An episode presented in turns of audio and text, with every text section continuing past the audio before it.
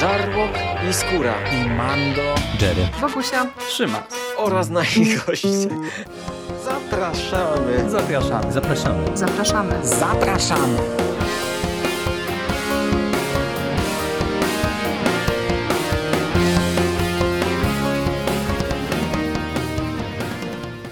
Witamy Was wszystkich bardzo serdecznie w kolejnym odcinku konglomeratu podcastowego. Z tej strony Michał Rakowicz, czyli Jerry. Jest ze mną Michał Ochnik, Misty Pop z mistycyzmu popkulturowego. Czołem Michale. Czołem, witam Cię Jerry, witam wszystkich słuchaczy. Jak Ci jest e, z tym, że y, chyba mamy wspólnie zdiagnozowany syndrom sztokholmski? Właśnie też, też miałem Cię o to zapytać. Jak do tego doszło? Jak, dlaczego jak to znowu jest? Podjęliśmy ostatnim razem decyzję, nie, dobra, rzucamy to w cholerę, ale y, kiedy przyszły te y, zapowiedzi od Egmontu i lista propozycji, co możemy wziąć do recenzji, jakoś to wzięliśmy. Czemu? Co się stało, Jerry? Ja, ja też tego nie rozumiem. To jest to, tak jak mówisz, to musi być syndrom sztokholmski albo coś podobnego. Tak, to jest chyba jedyne wyjaśnienie e, tego, dlaczego my z, tą serią cały czas jesteśmy.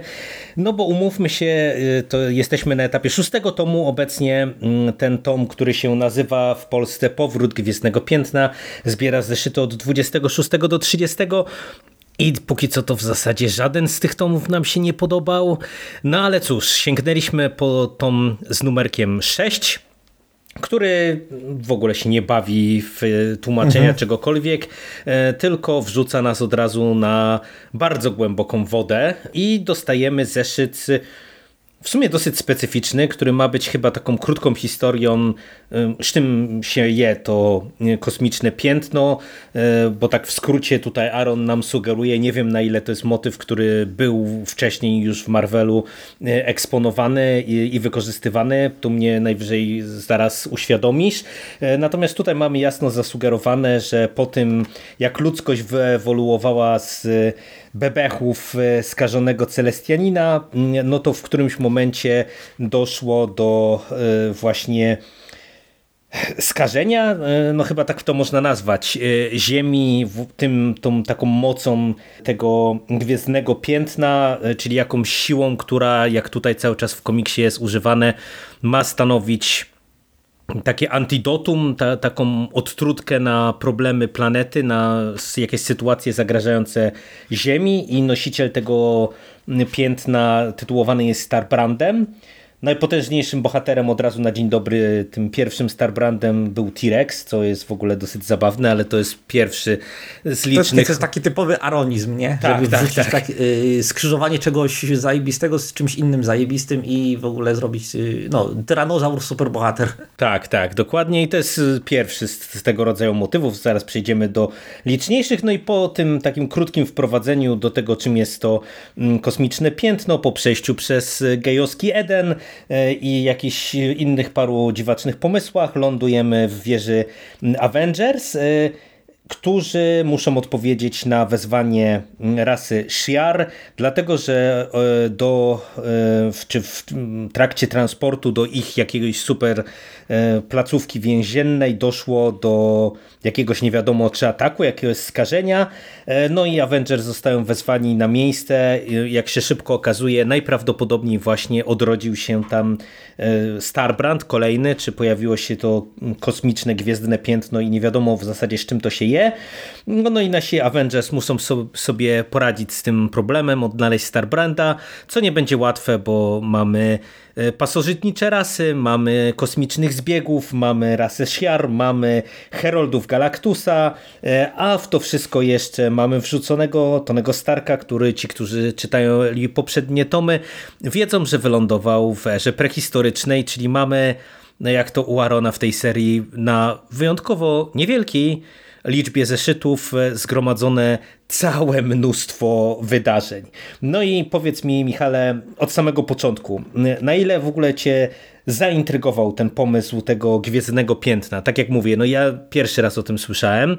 Nie wiem, czy ty się z tym spotkałeś, czy to była dla ciebie nowość? Właśnie, i... właściwie wiesz co, to jest, y, to jest interesujące, bo y, jak czytałem sobie ten wstęp do tego tomu, wiesz, ten pierwszy zeszyt e, mhm. rozgrywający się w prehistorii, to tam y, padła wzmianka o białym wydarzeniu i y, zapaliła mi się lampka, bo jak ja o tym słyszałem i zacząłem to sobie googlać mhm. i to jest dość skomplikowane, bo Starbrand, jak się okazuje, był bohaterem wymyślonym w latach 80., ale nie w głównym uniwersum Marvela, tylko w y, tak zwanym New Universe. To był taki projekt Marvela, który Marvel w latach 80. próbował stworzyć zupełnie kompletnie nowe uniwersum, mhm. y, oddzielone od poprzednich, y, bez powracających bohaterów w którym y, właśnie y, supermoce wzięły się nagle w jednym momencie z y, właśnie tego białego wydarzenia, tego dziwnego kosmicznego fenomenu, który napromieniował całą ludzkość i część ludzkości stała się superbohaterami.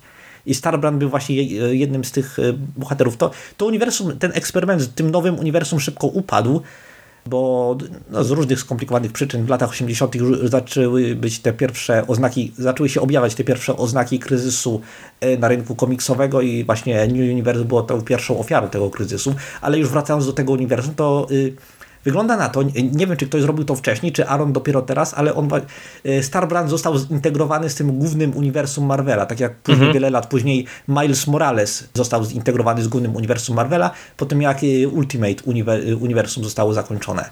Więc e, to jest właśnie, ja czytałem kilka komiksów z New Universum i one są bardzo złe, więc Znaczy, ja, ja, ja, zawsze lubię tego typu y, eksperymenty, kiedy jakieś duże wydawnictwo y, mówi, ok, zróbmy coś zupełnie innego, coś zupełnie od nowa, ale no niestety to nie było udane uniwersum i y, rozumiem, czemu upadło. Ale właśnie Starbrand, mamy tu tego Starbranda, on przewijał się od samego początku, właśnie jako jeden z tych starożytnych Avengers i on robił za takiego pre-Hulka. Tak, dokładnie. I, mhm. I Aaron właśnie, myślę, że on tak sobie teoretyzuje, jeszcze nie robiłem researchu na ten temat, może sobie pogooglam później, ale teoretyzuje to sobie, że właśnie Aaron chciał sobie prehistorycznego Halka, ale nie chciał e, mieszać w, właśnie w mitologii promieni gamma, w Halkach, więc po prostu wyciągnął sobie z tego New Universum tego Starbranda i go przerobił na Halka. No i właśnie ten pierwszy zeszyt cały się dzieje w tej prehistorii, mamy On, on mi się podoba, znaczy no jak właśnie. na... Mhm jak na wiesz, bo y, ja już wielokrotnie tu wyrażałem tę opinię, że y, prehistorycznie Avengers to jest jedyny element tego y, ranu Jasona Arona w Avengers, który mi się generalnie podoba. I, I to też mi się podobało, bo był taki fajny pomysł na to właśnie, żeby zrobić taki trochę e, retelling Księgi Rodzaju. Mhm. Nie, że z tą parą w ogrodzie, który stworzony przez boską moc ten ogród został y, zaatakowany i y, właśnie ten Eden zniknął został zniszczony i, i ten nasz Adam stał się tym, no, tym wyrzutkiem, który później dołączył do prehistorycznych Avengers. I to mi się podobało, to było spoko. Tak, no tutaj też e, ja kupiłem od początku, e, tym bardziej, że mamy tutaj parę odpołowych pomysłów. Mamy właśnie tego T-Rexa jako pierwszego nosiciela e, gwiezdnego mhm. piętna, mamy przeuroczych, przeurocze potwory z głębin, które atakują ten Eden. Strasznie mi się podoba design. Devianci są tak. chyba też tworem Celestiali. Nie pamiętam, musiałbym obejrzeć film Eternals, bo y, oni, się, oni tam chyba pełnili promienitą rolę, a nie wiem, czy chce mi się. No ja Eternalsów jeszcze filmowych nie widziałem, więc y, ale nie generalnie kojarzę, ale fajnie, fajnie y, wyglądają. Są mhm. elementem właśnie tej mitologii Eternals i Celestiali i, no i te, tego całego bałaganu, ale to nie jest w tym momencie istotne. Co jest istotne w tym momencie? No i wiesz, ja tutaj też kupiłem jak najbardziej właśnie te, tę mhm. historię z przeszłości. Jest to dosyć zabawne dla mnie jakoś też tam na poziomie meta, no bo to jest kolejny raz, kiedy Aaron hachmęci w biblijnych motywach, bo no, on ma tę swoją serię taką autorską mm, Przeklęty, y, czyli The Goddamned. Y, wyszły dwa y, albumy do tej pory chyba, tak mi się wydaje, że dwa. W Polsce jeden, właśnie zatytułowany Przeklęty. W Stanach wydaje mi się, że powstał jeszcze jeden i chyba kolejne już są zapowiedziane, albo nawet mhm. też już wyszły. No więc widać, że on ma jakieś takie ciągoty do zabawy tymi biblijnymi motywami to jest intrygujące. I kiedy jesteśmy wrzuceni w ten kosmos, to sam ten motyw z tym jakimś kosmicznym więzieniem Shiar, ja osobiście nawet kupiłem i też jesteśmy tutaj znów hmm, Takie skojarzenia tak naprawdę... z Anihilacją trochę miałem, nie wiem czy ty też miałeś. Tak, tak, zdecydowanie, zdecydowanie tak, tym bardziej, że mm, pojawia się tutaj brud jako jeden z problemów do rozwiązania, który też w Anihilacji gdzieś tam się przewijał z tego co pamiętam. I mówię, że tutaj też jesteśmy wrzuceni na głęboką wodę, bo w jednym z e, poprzednich numerów tam był dodany chyba numer z e, jakiegoś tam Free Comic Book Day z Avengers i tam był taki motyw, że mieliśmy Avengersów nagle ze strony na stronę Kapa, który wyglądał jak z jakiegoś filmu z lat 80. z przepaską na głowie, mhm. Tora zarażonego brudem, płonącą Captain Marvel i jakieś tego rodzaju motywy. No i tutaj nie mamy specjalnie tego w większości tych wątków wyjaśnionych, tylko po prostu no, dostajemy to na klatę. No i się zaczyna taka rozpierducha, bo mm, e, byli heroldzi Galactusa, czyli między innymi Silver Surfer, mm, próbują e, dorwać Norwego Starbranda, no bo cały czas powtarzają, że e, on stanowi jakieś galak zagrożenie, zagrożenie. Na, tak, na mhm. skalę galaktyczną. No, Avengersi próbują mm, z kolei temu, e, temu zapobiec. No i jak ci się spodobała ta historia? No bo tu w sumie tak jak się spojrzy, to pierwszy raz wydaje mi się mamy mm, tę drużynę w kosmosie. No i my do tej pory, jak się na przykład przebijaliśmy wspólnie przez Anihilację, to raczej chwaliliśmy te motywy z kosmicznego Marvela. Jak ci się podobał ten kosmiczny Marvel ala Jason Aaron? Ja lubię kosmicznego Marvela, ale, y, no, ale to jest Aaron i to w dodatku Aaron nawet w, w jak na siebie dość słabej formie, przynajmniej tak mi się mhm. wydaje, bo to jest historia, którą można streścić właśnie trzema zdaniami. Nie dzieją się żadne rzeczy, y, które by coś zmieniały, y, wiesz, tak w taki fundamentalny sposób. I to, to, jest, to jest kolejna tego typu historia, gdy Aaron robi bardzo prostą fabułę i używa tej fabuły jako tego silnika, żeby wrzucać te motywy, które uważa za fajne, za mhm. wiesz, takie bardzo kozackie, takie atrakcyjne na poziomie koncepcyjnym, nie? Czyli na przykład mieliśmy tego Blade'a połączonego z Menfingiem, to jest też to? tak i, i tutaj też jest to wykorzystywane mhm. przecież, nie? Wraca ten I, motyw. No i y, właśnie było tego kilka tego typu pomysłów, a warto też wspomnieć o tym, że Aaron ma taki motyw, że w każdym tomie skład Avengers jest odrobinę rotacyjny, czyli pojawia się jakaś nowa postać, yy, która jest ten wolny slot i ten slot jest zapełniony przez różne postacie, które dołączają na chwilę do Avengers. I tym razem jest tutaj Czarna Wdowa, mhm. która dołączyła do Avengers na tej misji i ona niestety nie została w ogóle w żaden interesujący sposób wykorzystana narracyjnie. Nie, nie wiem, czy się zgodzisz. No zgodzę się. Dla mnie to w ogóle było zaskoczenie, zresztą nawet trochę stematyzowane mam wrażenie w tym komiksie, no bo y, umówmy się, Czarna Wdowa na kosmiczną rozróbę, to, to nie jest najbardziej oczywisty wybór no. z postaci, które można by było Przecież do takiej jest, drużyny dołączyć. Jest mnóstwo postaci ziemskich, które by się fantastycznie sprawdziły y, tutaj, a oni akurat z jakiegoś powodu zaprosili szpiega sowieckiego. To jest dziwne. No tak, tak, no ale ma jakąś, wiesz, tę znowu odbajeżoną zbroję ze zbrojowni Starka i, i może tam się trochę ponaparzać mhm. z Heroldami Galactusa, może o to chodziło. Wiesz, kolejna kobieta e, w drużynie, chociaż no... To mogliby Riri Williams wziąć, ona by przecież, ona przecież nosi zbroję i nie trzeba nic naciągać, ani... A, to, wiesz, to, to, jest, to jest, to jest os osobny, osobny wątek tak naprawdę, bo tak jak mówisz, tu mamy tę pewną rotację i ja uważam akurat, że to jest w ogóle jeden z takich takich problemów e, całej tej serii, no bo z tej rotacji zasadniczo niewiele wynika. No tutaj mamy, mamy tę drużynę i to cały czas e, powtarzamy to jak mantrę, że e, póki co niespecjalnie Aaron, ja mam wrażenie, że umie napisać drużynówkę. I, i po prostu no, mhm. dzieją się to rzeczy, czasem są jakieś odpałowe pomysły, Widać, że on się tam bawi, wyciąga różne jakieś motywy z przeszłości Marvela, jakieś dziwaczne rzeczy, które gdzieś tam się pojawiły, ale nie ma tego serca w postaci postaci właśnie, ale teraz zakręciłem masło maślane. To prawda, a, y, to jest wszystko, wszystko, co mówisz, to jest 100% racji. Y, Aaron ma też jeszcze jeden problem, który właśnie chyba udało mi się trochę ubrać w słowa, przynajmniej ubrać w myśli. Zobaczymy, czy uda mi się ubrać teraz w słowa.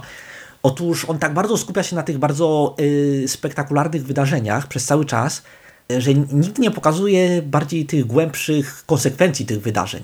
Więc dlatego te wydarzenia, y, wiesz, na przykład jeśli powiedzmy wydarzy się coś, to że pokazujemy jaki to ma wpływ na naszych mhm. bohaterów, może jaki ma wpływ na świat przedstawiony, może y, czyjaś relacja się popsuła, może jakaś relacja właśnie się naprawiła, może pojawił się jakiś problem, który, którego nie da się rozwiązać o tak szybko od razu.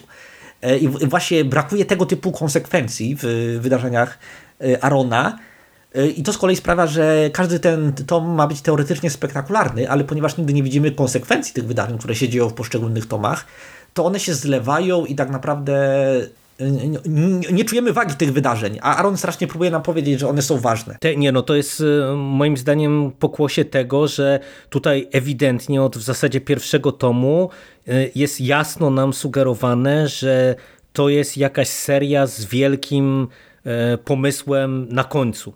I na razie to ja mam wrażenie, że my jesteśmy właśnie na etapie tego szóstego tomu, i po prostu co tom to pojawia nam się dodatkowy puzelek, który e, dokłada nam kolejnie, kolejną jakąś wielką rzecz. W tym przypadku tego mamy tego Starbranda. No nie, w to, że taka nie było, bo tam mieliśmy jakby podprowadzanie do tego wielkiego wydarzenia, jakim była Wojna Światów, ale zwróć uwagę, że tam jednak to była seria bardzo mocno skoncentrowana na postaciach i na ich drodze.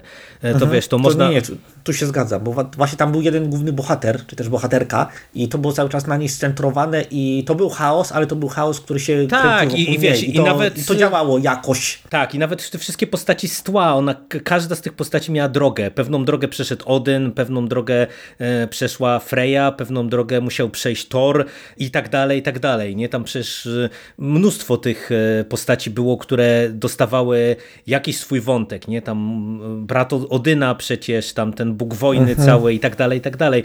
I, i tam, ta, tam ta seria była pisana tak, że owszem, mieliśmy jakby to jedno wielkie wydarzenie, do, któro, do którego mm, prowadziliśmy, e, a po drodze jeszcze wydarzenie w postaci śmierci Tora, e, potencjalnej śmierci e, Jane ze względu na tą jej chorobę nowotworową, ale tutaj jakby dla mnie brakuje jakby takiej, takiego jasnego celu, bo wiesz, jednak tam mhm. mieliśmy ten cel. Wiedzieliśmy od początku, że Malekit dąży do wojny światów i po prostu widzieliśmy, jak e, ci bohaterowie przeżywają jakieś tam perypetie, jak się zmieniają, jak właśnie wydarzenia wpływają na nich, na dynamikę ich relacji.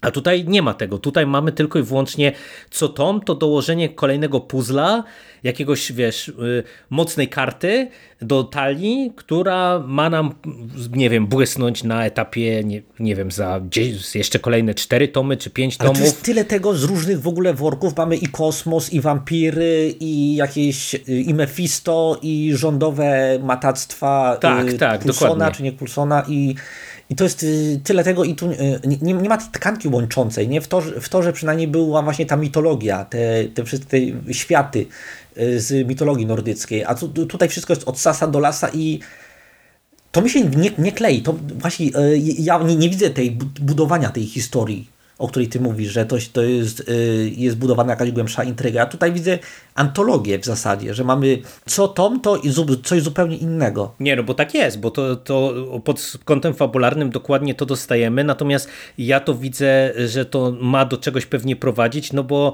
y, wiesz, mamy y, właśnie wampiry, mamy przecież tego w trzecim tomie ostatnią scenę w Czarnobylu, która do tej pory payoffa żadnego nie dostała, nie wiemy do czego to ma prowadzić, prowadzić. Mamy właśnie te e, spiski Colsona, które też nie wiemy do czego mają prowadzić. Mamy Mephisto, następnym który... tomie przychodzi przecież Moon Knight jeszcze. Tak, no właśnie i wiesz, i to, o to ja dlatego cały czas mówię, że ja czuję, że tutaj jest jakiś plan, tylko po prostu to nie do końca to działa, dlatego, że my powinniśmy wiedzieć mniej więcej do czego to zmierza, nie? To powinno być w jakimś o, o, o, w miarę spójnym, nawet może być dziwacznym, ale spójnym koncepcie nam podane, a tutaj no tak jak mówisz, no co tom to dostajemy od Sasa do do lasa coś, no przecież jak ja zobaczyłem zapowiedź, że kolejny tom to jest Moon Knight, to, to, to w ogóle nie, już te teraz egipskie bóstwa to już tam będą pasować już do tego całego galimatiasu jak naprawdę pięć do nosa.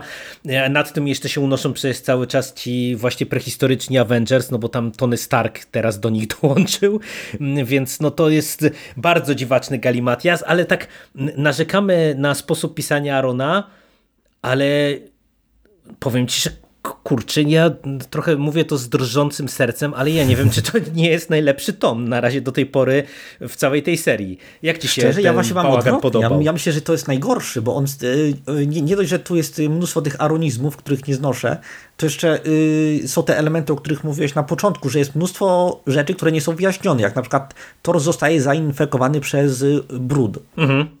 I my tego nie widzimy, tylko wiemy, Właśnie. widzimy konsekwencje. Mhm. Nie? I y, jest też kilka innych rzeczy. Na, nagle nam się zwalili na głowę Heroldzi Galactusa i to, to też jest dość słabo podprowadzone. W ogóle. Jest, właśnie, tu jest y, dużo rzeczy, które po prostu się dzieją I to, to ma nas przekonać, że ta fabuła jest ta fabuła właśnie nie jest spójna, bo gdyby była spójna, to te rzeczy jakoś by z siebie wynikały. A tutaj po prostu dzieją się w tym, w tym samym momencie i w tym samym miejscu. I tyle. I to jest to nie jest dobry tom według mnie. Nawet, nawet jak na tę serię, nawet jak na Arona, ja bym go ocenił dość negatywnie. A właśnie to mnie zainteresowało. Dlaczego ty uważasz, że on jest najlepszy? E, wiesz to, y, ja się zgadzam tym, że to nie jest dobry tom zasadniczo, e, bo cała ta seria nie jest dobra, natomiast e, ja uważam, że to jest jeden z lepszych, o ile właśnie nie najlepszy, dlatego że mm, paradoksalnie pomimo tego, że dzieje się tutaj mnóstwo, ale to mnóstwo różnych rzeczy, to one są w, miarę spójne, bo wszystko się kręci wokół tej pogoni za e, króliczkiem i Najmniej mi przeszkadzało to, co mnie irytowało w tych wszystkich wcześniejszych tomach. Czyli, że wiesz, że mamy e, dorzucane jakieś nowe postaci, nowe wątki, nowe super drużyny i nie dość, że mamy wszystkie te problemy, o których mówisz w przypadku tego tomu, czyli, że coś się dzieje, my nie wiemy dlaczego, bo, bo po prostu, bo tak się dzieje, bo ktoś się nagle pojawia i, i, i nagle mamy uwierzyć, że on coś wie, albo ona coś wie, albo coś zostało zrobione i tak dalej, i tak dalej to jeszcze te tomy były często e, dla mnie nudnawe, e, jakby nieciekawe na poziomie tej akcji, a nie wiem, może u mnie zadziałał ten efekt, że to jest ten kosmiczny Marvel i jak wiesz, się tam nawalają w kosmosie.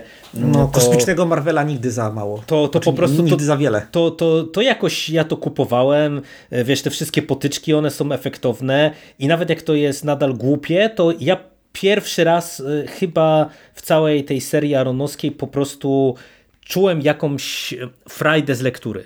Mówię, i to, żeby była jasność, mhm. to nie jest dobry album, to nie jest dobra historia, to jest nadal słaba seria i nawet jeżeli Aaron za ileś tam czasu dojdzie do jakiegoś tam poziomu, no to wiesz, to, to, to ja nie sądzę, żeby tu nam to wynagrodziło te, te wiesz, lata męczarni z tą mhm. serią po prostu, nie?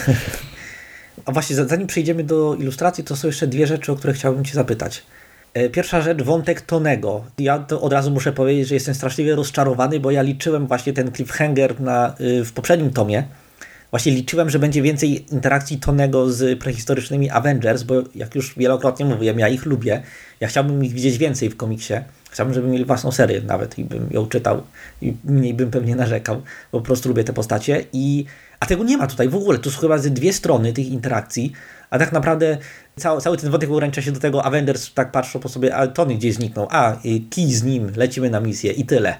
I to jest, to trochę mi szczęka opadła, że jeden z członków założycieli Avengers znika bez wyjaśnienia w trakcie kryzysu i wszyscy mają na to wywalone. Wiesz, no to jest, no znów problem immanentny całej tej serii. No mamy rzucone, że e, T'Challa e, jakoś za nim podąża, czy próbuje rozwikłać te, tę zagadkę, tylko no nic z tego nie wynika. Ja też jestem rozczarowany, bo po pierwsze mielibyśmy szansę na to, że e, po prostu ta ekipa tych prehistorycznych Avengers wyjdzie nam jakoś na pierwszy plan, a, a że oboje ją lubimy, no to mm, e, byłaby szansa na to, że może z tego by się udało ukręcić coś ciekawego, ale dwa, że to dla mnie jest znów taki moment, motyw tak, tak kompletnie już dekompresujący całą tę serię, że ręce mi opadają, no bo mówię, no w przyszłym tomie mamy, zakładam jakiś event y, mm, z Konshu i z ja, ja, ja nie myślę, że to będzie event, ja po prostu myślę, że to będzie ten story arc. No, czy może tak to można nazwać, jakiś story arc, ale pewnie znowu na, na dużą skalę, więc no nie będzie miejsca na to, żeby tu znowu rozwadniać e, Tonym Starkiem, no, no więc no, ja, ja naprawdę tego nie rozumiem, nie, że wiesz, że wysłał go e, w prehistorię, no i teraz nie wiem za ile tomów biedny Tony nam wróci na ziemię. Druga sprawa jest jeszcze jedna. Y, tutaj Aaron pod koniec zrobił coś interesującego. Y, absolutnie nie będę zdradzał finału, nic y, tylko powiem tak w ogólnikach, że poruszył temat emigracji zarobkowej. Zauważyłeś to? Tak, tak, tak. Zauważyłem, na to uwagę zauważyłem. i właśnie, właśnie mhm. przeniósł to tak dość łopatologicznie w uniwersum Marvela, w to szersze uniwersum Marvela i to nie wiem, co o tym myśleć. Znaczy, y, dla, dla mnie fajnie, że tego typu y, tematy porusza się w, e, właśnie w komiksach y, głównego nurtu, w mediach głównego nurtu, że, nie, że osoby, które ekonomicznie są zmuszone do emigracji i to właśnie wystawia ich na ryzyko eksploatowania. ale czy ten wątek został poruszony jakoś tak odpowiednio, z braku lepszego słowa? Wiesz, w tym tomie nie do końca cokolwiek jest odpowiednio zrobione, jak już mówimy. Nawet jak tu są dobre pomysły, to, to nie do końca umiejętnie są podawane. Natomiast dla mnie to był akurat spoko motyw i to jest też rzecz, którą ja y, kładę na plus y, całego tego tomu, bo też jakby nie jest nowość w przypadku Arona, bo on y, tego rodzaju motywy przecież w przypadku Wojny Światów y, mhm. serwował, nie? Tam wiesz, tam było y, dużo miejsca poświęcane temu, jak ta wojna mm, odbi odbija się na poszczególnych światach, na poszczególnych rasach, jak cywile reagują, jakie, jakie ma konsekwencje i to jest dla mnie spoko, bo to się wpisuje właśnie mm, w tego rodzaju narrację i i super. Zobaczymy, wiesz, co, co z tym zrobią dalej, no bo tak naprawdę to nie powinno zniknąć, tylko w teorii no to to powinien być element, który za postacią nowego Starbranda Y, będzie podążał w pewien sposób, nie? Ja nie, nie wiem, patrząc na to, co, jak zwykł traktować to Aaron, no, to tak, w, tak, w pełni tak. spodziewam się, że to będzie, wiesz, na jednym panelu. A co się stało z tą rzeczą, która y, nastąpiła w finale poprzedniego tomu, a inna postać odpowie, a przekazaliśmy tę rzecz z finału innego tomu gdzieś zupełnie indziej, nie zawracajmy sobie tym głowy, zajmijmy się Moon Knightem. I, no, to, no. I to tak będzie wyglądać, tak przeczuwam. No, może tak być, może tak być. No niestety, znaczy to Aaron. Rysunki, rysunki, jak ci się podały ilustracje. Ed McGuinness, jeden z y, chyba najbardziej znanych rysowników Marvela od lat. Cały czas tak samo, czyli bez e, szału. W porządku, McGuinness e, chyba większość tego tomu rysował, natomiast tutaj znowu mamy mm, sporo rysunków towarzyszących e, na jakichś tam pojedynczych stronach, planszach. Nie, no okej, okay, w porządku. Dla mnie ilustracje jakoś tam trzymają poziom i mówię, tutaj ta walka w kosmosie, ona była dla mnie spoko prezentowana, także, także okej. Okay. A jak ty oceniasz tę warstwę. Jest, no to, to jest Ed McGuinness, on zęby zjadł na komiksach superbohaterskich i jest okej. Okay. Ja zawsze lubiłem jego kreskę, taka odrobinę kreskówkowa, ale bez przesady. E, potrafi właśnie operować tą skalą, potrafi przedstawić sceny walki na tyle dobrze, żeby, no, żeby nie było sensu narzekać. Dla mnie spoko, dla mnie ok. E, bardzo podobało mi się jak Andrea Sorrento, to był to on tak, był pierwszym... Sorrentino chyba, nie? A, Sorrentino, tak, przejęzyczenie. Bardzo przepraszam pana Sorrentino bardzo podobały mi się, podobały mi się jego ilustracje właśnie w tym pierwszym yy, zeszycie otwierającym cały tom. Tak, On, tak, tak. Takie tak. bardzo detaliczne, szczegółowe i y, bardzo pasowały do tej historii. Tak, tak, to prawda. E, no a jak jeszcze na koniec, ja Cię zapytam, zanim przejdziemy do takiego ostatniego słowa podsumowania, jak znajdujesz w ogóle właśnie te wszystkie mm, odniesienia biblijne, bo e, mamy ten Eden, e, tak jak się śmiałeś u siebie na fanpage'u, że mamy później trzech króli, mamy narodzenie potencjalnego Zbawiciela. Mm, to uważasz, że to nie wiem, zabawne, ciekawe, interesujące, zbędne? Wiesz co, ja przede to? wszystkim uznałem, że to jest y, odważne, bo z tego co wiem w USA jest jest, y, nie jest bardzo duże religijne lobby chrześcijańskie, które bardzo alergicznie reaguje na tego typu y, wątki wiesz, y, głównie związane z, z religią, no właśnie z różnymi odłamami chrześcijaństwa. Mhm. Właśnie to było, to było moją pierwszą myślą, czy tam nie było, nie było jakiejś takiej dość ostrej dyskusji w edytorium Marvela, czy ok, czy puszczamy to, czy to może jednak trochę za odważne, czy może, mo, może będzie za, za dużo Y, protestów przeciwko temu. I wiesz, to była moja pierwsza myśl. A czy to y, wątki biblijne zawsze były wykorzystywane w kulturze y, od samych początków cywilizacji europejskiej, mhm. generalnie dalej cywilizacji zachodniej i to dla mnie to jest zero zaskoczenia i nie mam żadnej opinii, ani pozytywnej, ani negatywnej. Tak jakby na przykład, nie wiem, jakby Aaron wykorzystał, nie, zainspirował się jakąś, nie wiem, mitologią sumeryjską albo mitologią aztecką, to zareagowałbym tak samo. Nie, nie, nie wiem, trochę się uśmiechnąłem, że okej, okay, zauważyłem nawiązanie, fajnie, podoba mi się. Że, znaczy, podoba mi się, że zauważyłem nawiązanie. No. I tyle. No to to myślę, że chyba e, wyczerpaliśmy pomału temat, czyli ty, ty mhm. ogólnie nadal nie jesteś zadowolony z tej serii. Nie, nie, w żadnym wypadku. No, nie, to, odradzam. To, to, to, tak jak ja e, e, tutaj się mogę pod tym podpisać, ja też cały czas niezmiennie odradzam. Nie uważam, żeby ta seria jakkolwiek poprawiła swój poziom, chociaż tak jak wspomniałem wcześniej, ja przynajmniej w przeciwieństwie do poprzednich co najmniej dwóch, trzech tomów na tym tomie się bawiłem całkiem nieźle. Zobaczymy, co tam nam przyniesie kolejny z e, erą Tak konszu. I teraz pewnie będziemy mieli demony latające po ziemi, no bo to zakładam, że jak Moon Knight to, to wejdzie... Znaczy znając Arona, to tam będzie, nie wiem, aż strach pomyśleć co. No, No, dokładnie. no nie, nie, nie prorokujmy, zaczekaj. Dokładnie. Zobaczymy Ale- pewnie, pewnie Znaczy, jest ten paradoks, że y, d- nadal chcemy recenzować kolejne tomy, mimo tego, ale to jest raczej, z, z mojej strony to jest, wiesz, to jest takie y, macanie językiem ranki na dziąśle, że wiesz, że zaboli, ale jesteś tak zafascynowany tym, w jaki sposób zaboli, że nie możesz się powstrzymać z jakiegoś powodu. I to, to, to No, jest tak, właśnie tak. Jak, jak ja podchodzę do kolejnych tomów. No ale y, w kolejnym podcaście mam nadzieję, że spotkamy się znowu, tak jak to przeplatamy y, sztukę bardzo niską ze sztuką wyższą, to spotkamy się mam nadzieję przy okazji y, śmierci Sandmanowskiej, także y, tu mam Czekamy nadzieję, że tylko będzie, na śmierć. y, y, będzie, będzie ciekaw, ciekawsza to lektura. Dzięki Ci bardzo Michale za dzisiejszą Ja rozmowę. Tobie również bardzo dziękuję, to była jak zwykle nieodmiennie przyjemność. Tak, również dzięki, trzymaj się i do usłyszenia w przyszłości. Cześć. Cześć.